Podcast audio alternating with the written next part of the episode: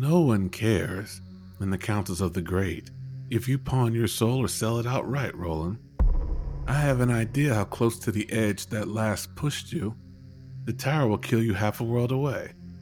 You know nothing of me, the gunslinger said quietly, and the smile faded from the other's lips.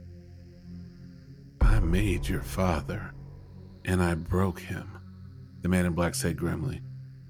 I came to your mother as Marten. There's a truth you always suspected, is it not?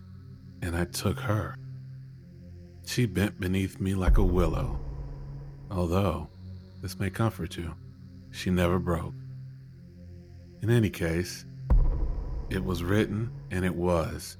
I am the furthest minion of he who now rules the Dark Tower. And Earth has been given into that king's red hand.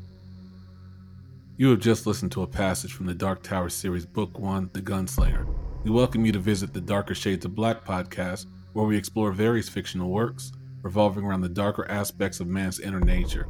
Please like and subscribe to this program wherever you listen to your favorite podcast. Thank you.